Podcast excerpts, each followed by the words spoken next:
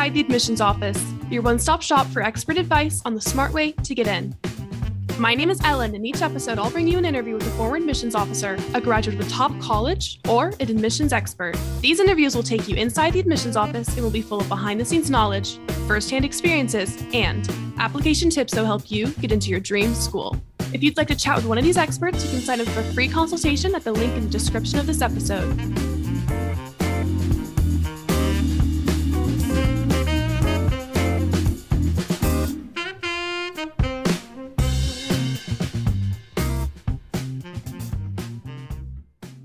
Today, we'll hear from Victoria Rosenthal Madrid, InGenius Prep's Assistant Director of Marketing and a former international student, about how to gain admission to top US universities as an international student. Hi, Vicki. How are you today? Hi, I'm doing well. Super excited to be on the podcast. Big fan, long time. Could you start off by just telling us a little bit more about yourself?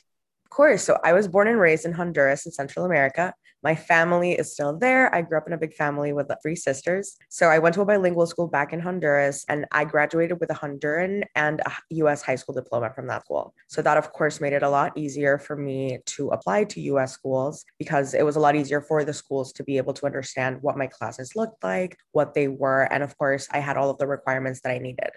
So after high school, I went and I got my undergrad at BU up in Boston. And then I worked for a year with my OPT. And after that, I transferred into a joint program between FIU and Miami Ad School for my master's down in Miami, where I am currently living. So I graduated from my master's in 2019, and I've been working in advertising and marketing ever since. And did you always know that you wanted to go to school in the States? Um, so, short answer is yes kids that go to my school pretty much know that you're going to go abroad to study. So if you want anything that's basically not law or medicine, the States is sort of the easiest and most accessible place to study abroad. It's really common for kids from my school specifically to come to the States. So because we graduate with this high school diploma, you, you kind of just get it essentially drilled into you since you're young. You know, you know all about the APs, SATs, even when you're in middle school, I would say. And yeah, we just basically have all of the American slash college tests that are required by schools in the states administered at the school. So it just becomes way easier. And yeah i always had american and canadian teachers so i was very familiar with what the system looked like here. You know they told us all about like what, what school was like for them. So apart from that the us is just them simply put the closest place to honduras eh, that you where you can really get a quality education. So it just makes the most sense and on top of that, my grandpa went to MIT. Uncles, cousins, all of us have always gone to either Boston or towns around Boston. So it's almost like a tradition. But I will say though, my country is particularly Americanized. So it's possible that this is not the case in other countries. And I actually do know for a fact that, for example, students from Mexico, students from Brazil, because there are better schools in their countries, it's not as common to know that you're going to leave from such a young age. And how prepared did you feel you were regarding the college admissions process specifically in the US? Were there any kind of knowledge gaps that you discovered, or did you feel really pretty prepared? I would say definitely underprepared compared to kids here. So I specifically sought out a lot of help for college admissions because I knew that my parents were going to be busy. And my older sister had a little bit of I don't want to say a hard time, but she was definitely overwhelmed and confused. So I saw it coming and I, you know, I sought out, like, I, I specifically went and like scheduled appointments with our counselor and I tried to learn more from an, sort of an earlier age. I also did a couple of summer programs that had college prep classes before. I, I think I, I did one after sophomore year and then one after junior year. So that was also super helpful. But yeah, I would say that the schools in general don't put sort of an emphasis on the importance of really getting into a good school. Like they will, at least my school, they provided us with the, you know, the SAT, you had the SAT, you had the TOEFL, everything at the school. But then if you want to get into a good school, if you want to write like, you know, have a really solid essay, a really, really good application, that's completely up to you. My school, although it's very good, it definitely isn't prepared to offer that kind of assistance to students.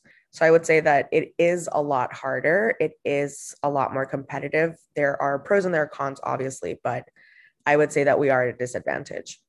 And now, in hindsight, especially regarding your work here, do you feel that you kind of made any major mistakes or even any small mistakes? I know even I went to an American school um, in the States, but there are things and I'm like, wait, why didn't my college counselor tell me that? Like, I, oh my gosh, I can't believe I did some of those things. How did I even get into college? Definitely. So I have a young sister that is in her freshman year of school right now. And I actually did have her work with us. And it is such a difference, Ellen. Like, I remember my own process and even my, so I have two younger sisters. I remember the sister after me's process. And it was such a different experience to my sister who worked with InGenius. So just having that knowledge, like having that there's no way for a student to know that stuff unless somebody tells them that, right? So it's really about like finding yourself an expert that can guide you through it. I would say that in my in my personal opinion, one of the biggest biggest things apart from of course creating a much stronger application is just the stress that it takes away knowing that you're working with an expert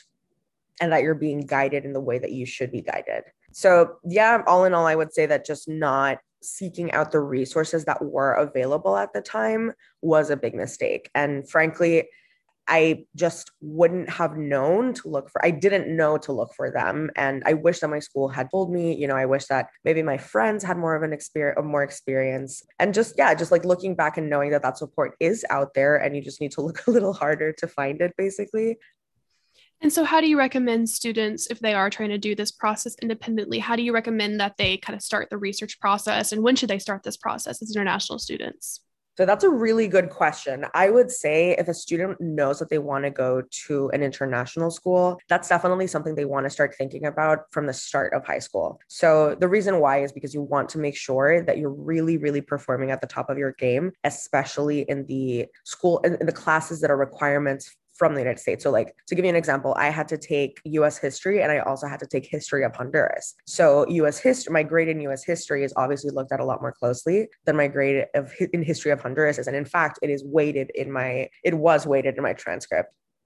So, these things are, you know, just knowing what you're getting into, knowing that your final goal is coming to a really good school that should that should always be in mind so the classes that you pick uh, and i will say there's not as much liberty usually in like choosing your curriculum in other countries, but you you sometimes do have a, a, chance. So like the classes that you pick, the extracurriculars that you get involved in, um, you know, any internships or anything, just like knowing that you have this goal, I think is super, super, super important. Of course, it's really difficult to ask a young kid, especially somebody who doesn't even know that they might want to attend school in a different country or specifically in the US, to know all of this beforehand. So I would in, instead of encouraging the students to do the research, I would definitely encourage the parents. I would say if your kid is in middle school, you know, just like start looking at options start looking at what what does the process look like what is this kid going to have to do so to give you an example i made the mistake of taking my first sat in the fall of my senior year i absolutely wish that I would have taken that in my junior year. That's something that I would have known had I had the guidance. So just things like this, you know, something that I should have done would would have been simply to reach out to the schools to I had specific questions about, you know, international things. Like I I I, I wish I would have known that the International Students and Scholars Office at BU, for example, is such a fantastic resource, even for incoming students, for applicants. Like you can call them and ask questions and get all of these questions answered. And how did the process itself of you applying to colleges, how did that differ for you as an international student? So that is not that different. That that I would say my school had a really good so it was very much built into the process. I remember, you know, we had a high school counselor called Ms. Bowen. She was American. I, I will note like specifically, I did have the privilege of going to this specific bilingual school so i had that access but the the process itself is not all that much different the application itself is not all that much different but there are added steps that Americans don't need to do. So the application, right? You have to write the, the same essay. The questions are the same, basically. The only thing that is different is essentially your demographics, and then that you have to submit proof of English. So generally, students will take the TOEFL, which is a standardized test that scores your skills in English. And it's a good way for schools just to make sure, you know, that you can take a full course load in English and keep up, right? So that is different in terms of like the prep leading up to. And then after you get your acceptance is when things get different. So after you get your acceptance, you and your school will communicate about something called an I 20. And essentially, that is a document that the school will provide to you It's basically your passport from your school that says that you are a student at that school. And that document allows you to get a student visa. So once you get that I-20 from the school, you know, you've, you've accepted the offer, you, you are preparing to go to your school. Um, they'll send you the I 20, and then you'll need to schedule an appointment at an American embassy or consulate in your country and go for an interview. And during that interview, they'll decide whether or not they'll grant you, or perhaps after, they will grant you a student visa. So that part of it is very time consuming. It can be expensive, and that Americans don't have to worry about. So, that part of the process is definitely something that you want to research quite a bit about. It's not something that the school is going to hold your hand through. So, you really do need to be prepared for it.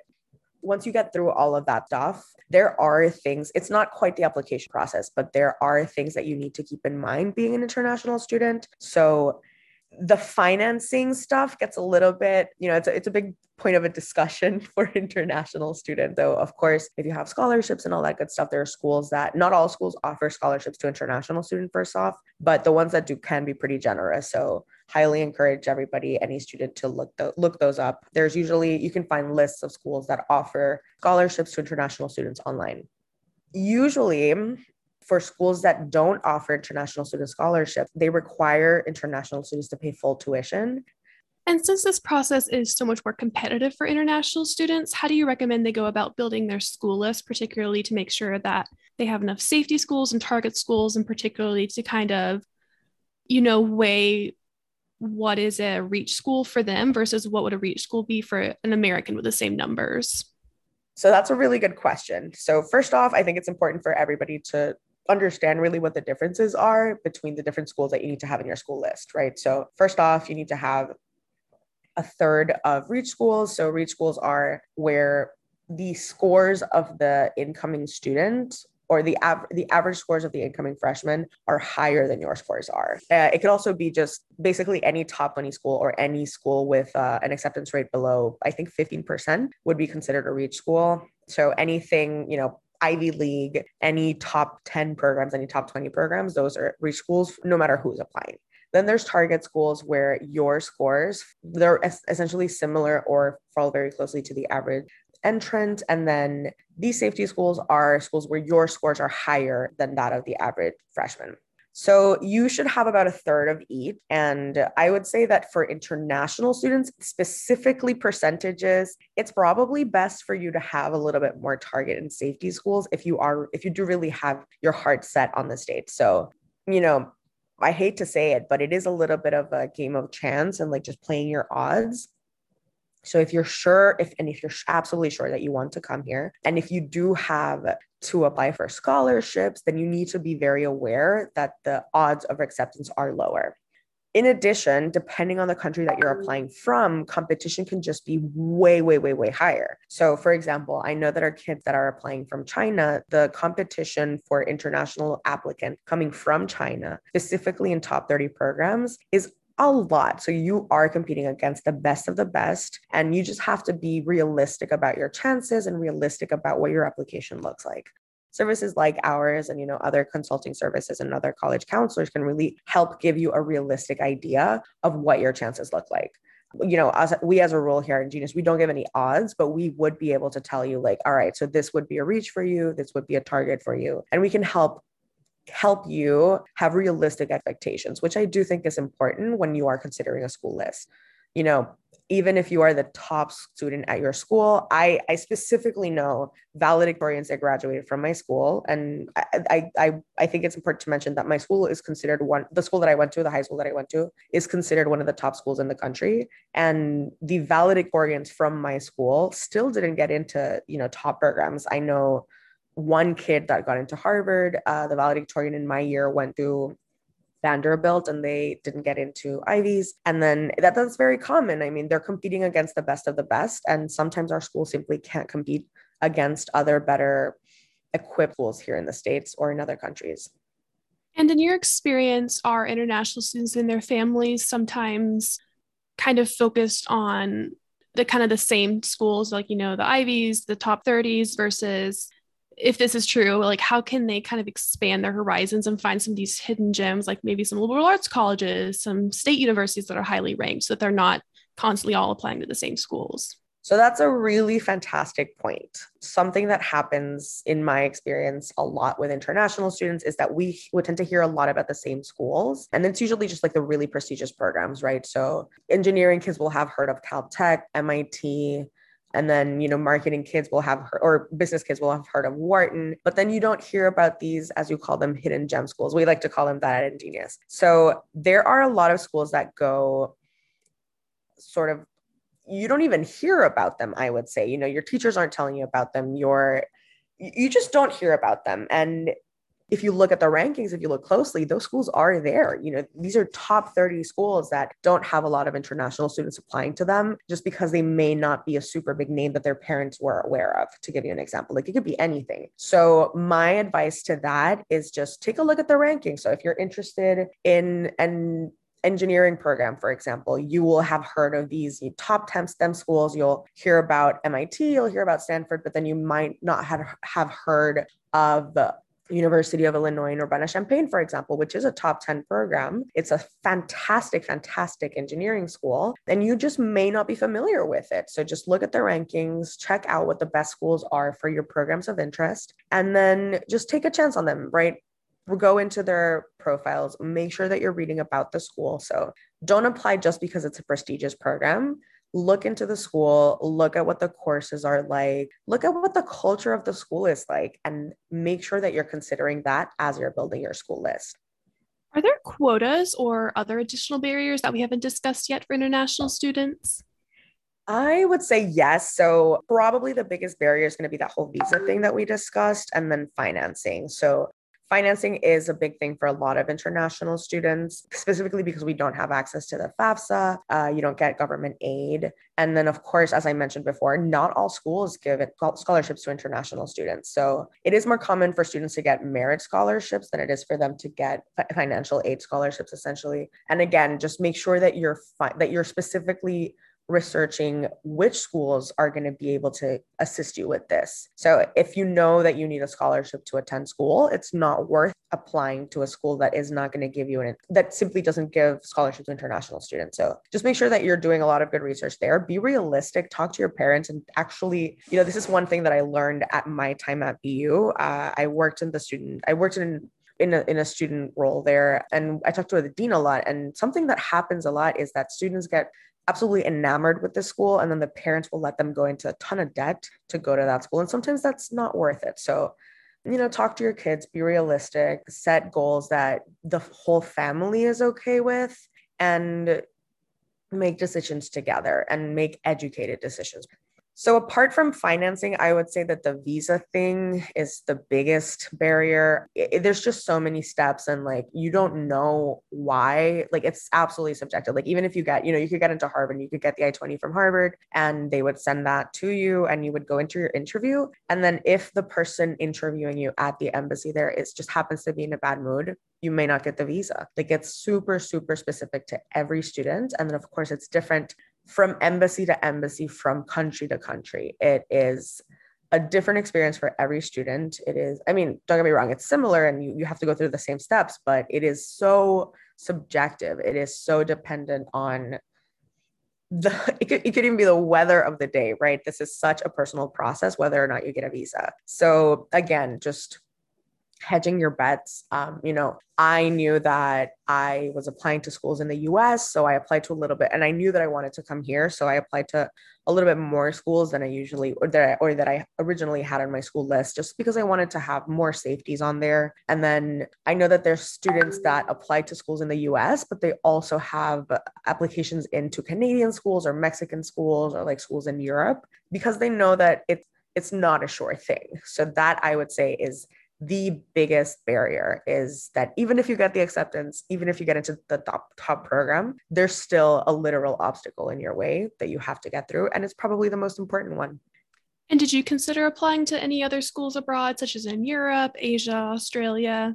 So I did. I thought about it for a while. Specifically, I really thought that I was going to apply to schools in London and in Canada ultimately i didn't end up doing that one because i figured between london and boston i would rather apply to boston so i just applied to more schools there and then which is wild to think about right and then i think I did apply to one Canadian school, but it I, I made the mistake of not really re- researching this school before I applied. So I just threw it in as like a last minute safety. And, you know, I would say this is, I definitely didn't approach my school list the way that I should have back in the day. So I didn't think, what do I really see myself at every single one of these schools, which is something that you should be thinking about. You shouldn't apply to a school that you don't see yourself going to all you're doing is taking a spot away from somebody else if you're not going to use it. So, you know, even your safeties, make sure that you look into them and that you would be happy going there and that you would be that you would be good going to that school. Otherwise, it shouldn't make it onto your school list. So I had that one Canadian school that shouldn't have made it into my list because I knew that I wanted to go to the States and that, you know, I was going to do anything and everything that I needed to to go to school where I wanted to.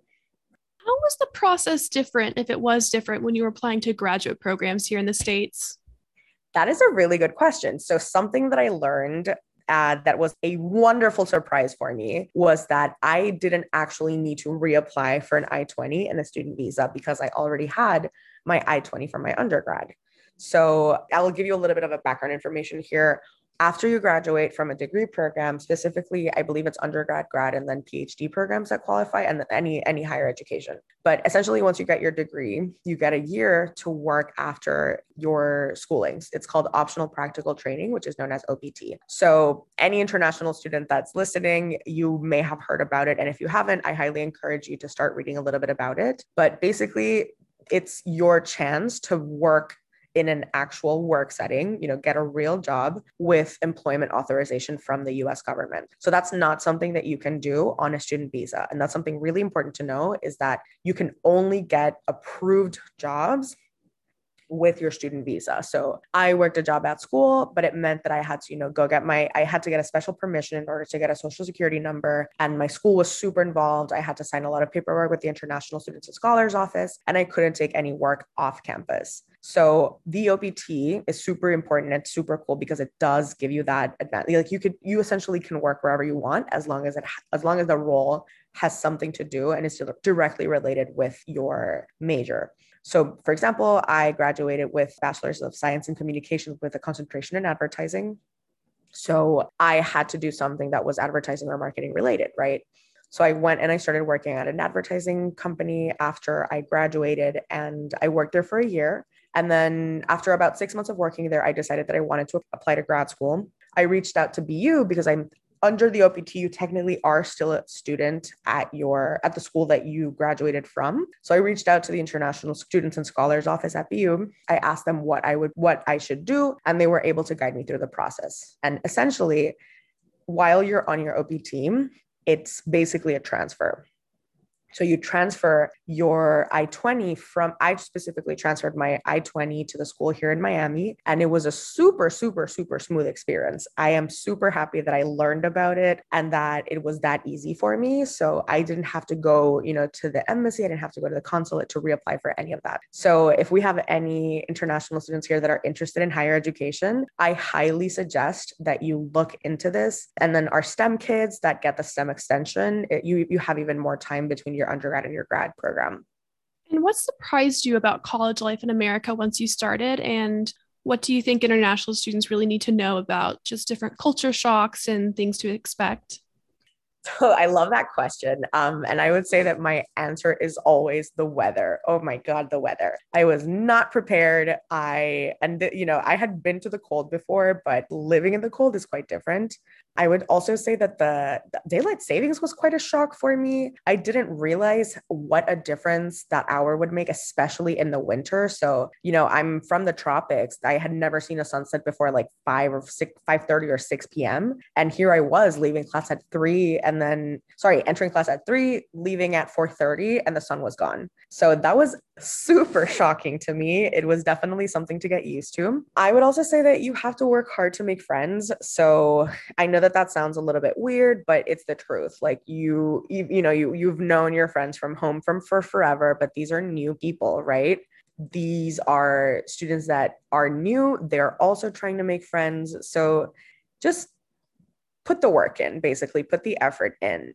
I'll say at my school, at BU, there was this uh, sort of a weird culture among international students that it was kind of uncool to join extracurriculars unless you were joining with your friends, right? So I remember like a lot of Latin students, for example, would join like the Latin student organizations, but then pretty much nothing else. So you know, I had a friend who was a phenomenal singer and she never joined any of all of the really popular a cappella troupe on campus. So things like that, like give things like that a chance. I think it's really important, especially for us as international students, part of this incredible experience of coming abroad to study is to really meet different people, right? Like that's part of the magic. So if you are, you know, willing don't only stick to people like you you know have your friends and and and and have your your people like you because that's always really nice and it's really comforting and you can you know support each other through this interesting experience of getting used to a different place but also experience people from other cultures. That's incredible. That's an amazing part of coming to an international school or being an international student at a at an american school.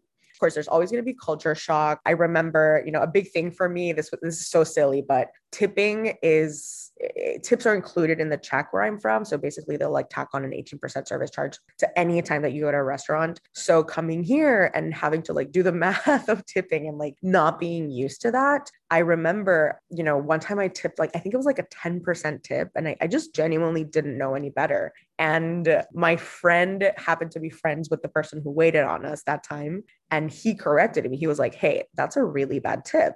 So then I, I, you know, I was lucky because I could correct the check right then and there. But it's things like that, like just general culture shock. Like I had never ridden in taxis and like Ubers as much as I did when I was in school. That was super common. Getting used to the train was a big adventure for me as well. So yeah, I mean, just just make sure that you have something that I did that helped me was I made sure that I had like snacks from home that I liked. I made sure that I talked to my parents and then I made sure that I had friends that were similar to me because that does make you feel better but you'll be fine. Culture shock is just for a little bit, and it's quite an interesting experience. It's not necessarily negative. And then the last thing that I would say is I specifically had a very I don't want to say sheltered, but my school was very on top of us. Like if you weren't doing your homework, you know, kids that weren't doing their homework, our teachers would be super on top of them because they had known them for a million years, right? So what what what teachers say about college professors not looking out for you and you having to do your work by yourself, like you having to remind yourself and like keep track of your syllabus by yourself is absolutely true. I was super used to teachers being very like hey, have you done this? You know, I remember one time I was sick and I didn't go to school, which was uncommon for me. And my AP Spanish teacher emailed me asking me if I was okay because she didn't see me there. She she was like, Are like, what is this? This is weird, right? So this is the relationship that I had with my teacher. So imagine when I went to school and I was in, you know, 600 person seminar. And of course, my teacher didn't know my name. So put in the work. You want to have a relationship with these professors. Go to office hours. They are there for a reason. Use. Your professors are going to be brilliant people. Like, even if you are fine with understanding the coursework, go, go and talk to them, pick their brain. They're incredibly interesting people. Did you have reverse culture shock when you returned home for breaks? Yes, I did. Absolutely. So, something that happened for me specifically. So, BU is a very liberal school, right? There's so much, like, I loved that. I absolutely loved that. There's so many conversations that are just so important to have, especially coming from a culture that is a lot more backwards than I wish it were. So, you know, I am so much more liberal than my peers. I have such my my parents call me um like they call me a tree hugger. So going to BU, you know, like having all these incredible conversations, changing my opinions on a lot of things, and just learning way more, becoming a lot more educated, and just a lot more conscious of so many things that I hadn't even, that I wouldn't have known to consider before. So once you essentially open your mind and then you go back and you hear all of these like i remember you know just listening to people make jokes that like didn't land right. It was like oh no. So that was probably the biggest culture shock just like you know you're you're coming back with these big ideas and and completely change your mind about a lot of other things. And then going back and like listening to people who have yet to experience, you know, these things and like listen to these ideas is it can be quite shocking for sure. And uh, what like I, I returned home with a couple of piercings and my mom kind of flipped out. So it just just remember that like you are you are going to change, but it's okay it's usually for the best and just talk to your parents talk to your family just make sure that they know what they're getting back and that you're still you i guess like it can be interesting conversations when you get home I studied abroad for six months in New Zealand and I had like a surprising amount of reverse culture shock when I came back. I was like, I would go to the grocery store and like start bagging my own groceries and they'd be like, what are you doing? I would walk on like the left side of the sidewalk and walk it walk into people. Every time I would like make a turn, I couldn't remember which side of the road to drive on. Yeah, little what things else? like that yeah. are I remember so where I'm from, you dress up for everything, right? So like as soon as you there like you never wear flip flops, for example, in like a day to day unless you're going to the beach or whatever. And I remember that I, I used to like full on put like dress up to go to the grocery store just because you would always run into somebody that you knew. So I remember my first weekend in Boston. I, my roommate was from North Carolina and I remembered she said, Hey, I'm going to the grocery store. Do you want to come with? And I said, Okay, just give me a second to change. And I remember she was wearing sweats and, and she was like, Wait, why are you changing? I was like, Well, we're going to the grocery store. And I was like, full on putting on jeans, like boots, you know, a little bit of makeup. And the grocery store was a half a block away. And she's just watching me do this. And she's like, Why are you doing that? It's just the grocery store. And then, uh, so that kind of a thing, I definitely stopped doing. And then when I went back home, I remember I, I was wearing a pair of rubber Birkenstocks and I was taking my little sister to the grocery store and she couldn't believe it. She was in shock. She couldn't believe that I wasn't dressing up to go to the grocery store. So, yeah, definitely, definitely reverse culture shock is a real thing, but it's just part of the adventure. I, I find it funny and entertaining and just leads to interesting and entertaining conversations. Looking ahead, how can international students maximize their chance of getting a work visa after graduation?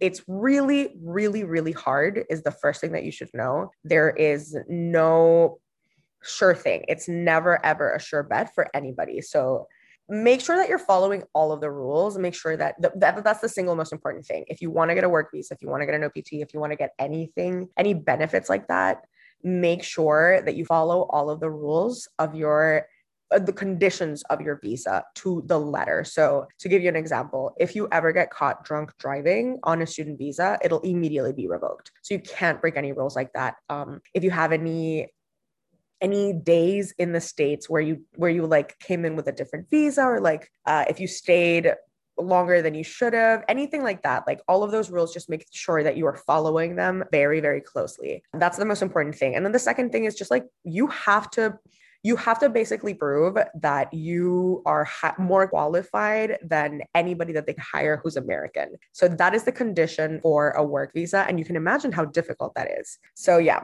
make sure that you do all of the OPT, t- all of those things. So the application, the getting your passport photos taken, all of that stuff. Make sure that you do them on time and that you're doing them as they should be done. So you can definitely lean on the International Students and Scholars Office at your school. They should guide you through this process. And if they don't have the staff, then they should at, le- at the very least have some sort of, you know, literature that can help guide you. However, parentheses there, definitely ask them to guide you though because this should be part of their services. Um, so yeah remember that you can only apply to jobs that fall under your category of study. So you know if you got a degree in, in hospitality then you have to do something that's related to hospitality if you got a degree in engineering you have to do something that's related to engineering. So once you graduate you need to find a company to hire you which can be really hard to get a job as an opt because people know that you're just going to be there for a year and they don't want to you know spend all this money and, and time training you for you just have to leave after a year that is a little bit easier for STEM students because they have that three year extension.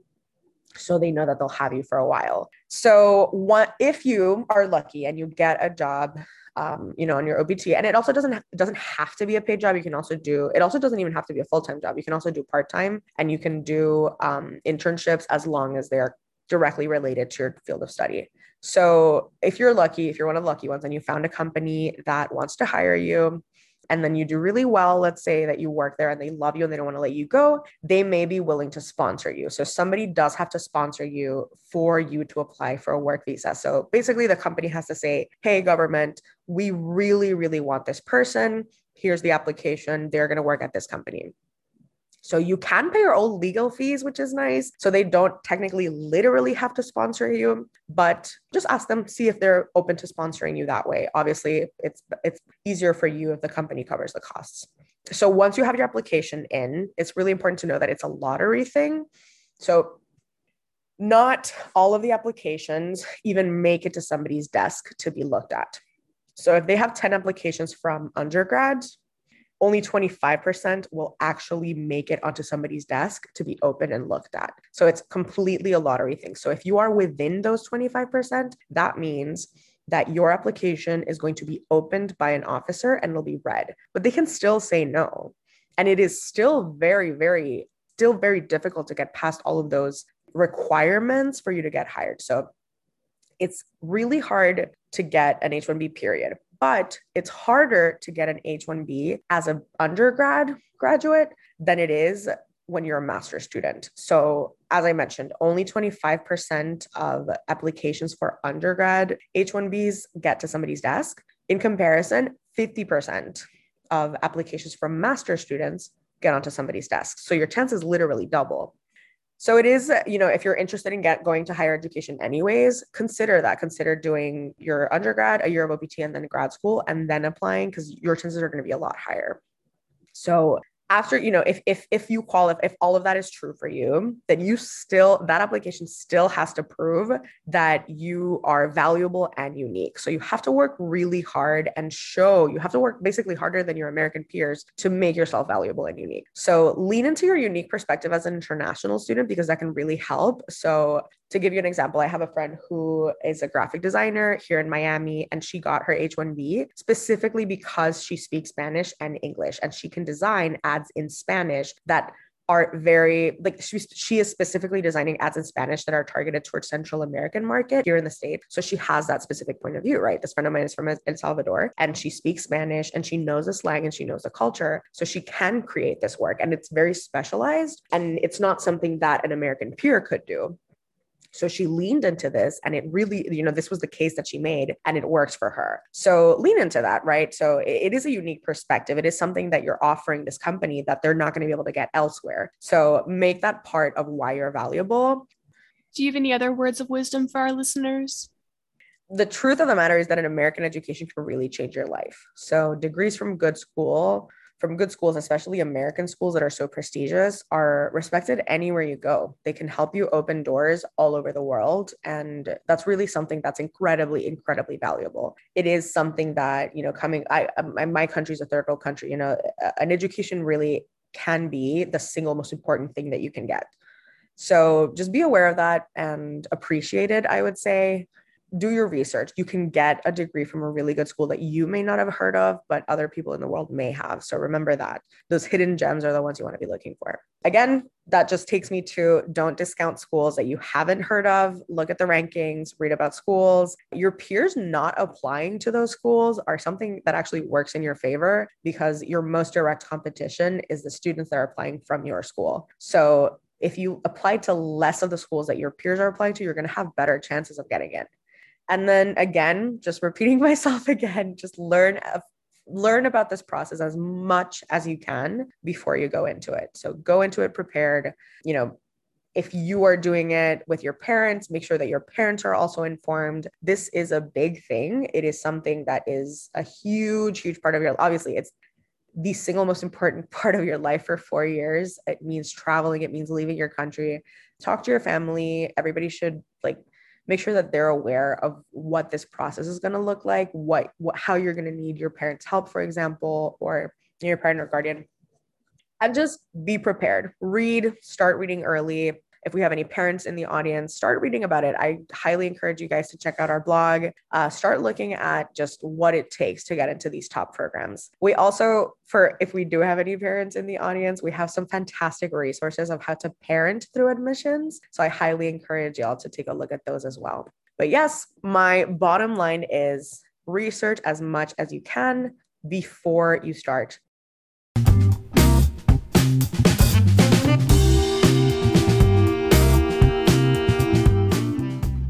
Thank you so much for joining us today, Vicki. I'm sure our listeners appreciate your insight into college admissions for international students. For more information, check out our blog linked in the episode description. If you have a question or would like to request a topic for a future episode, go ahead and give us a follow and send us a message on social media with the hashtag Inside Admissions. That's all for now. Thank you for listening, and I hope you'll join me next time as we continue our journey inside the admissions office.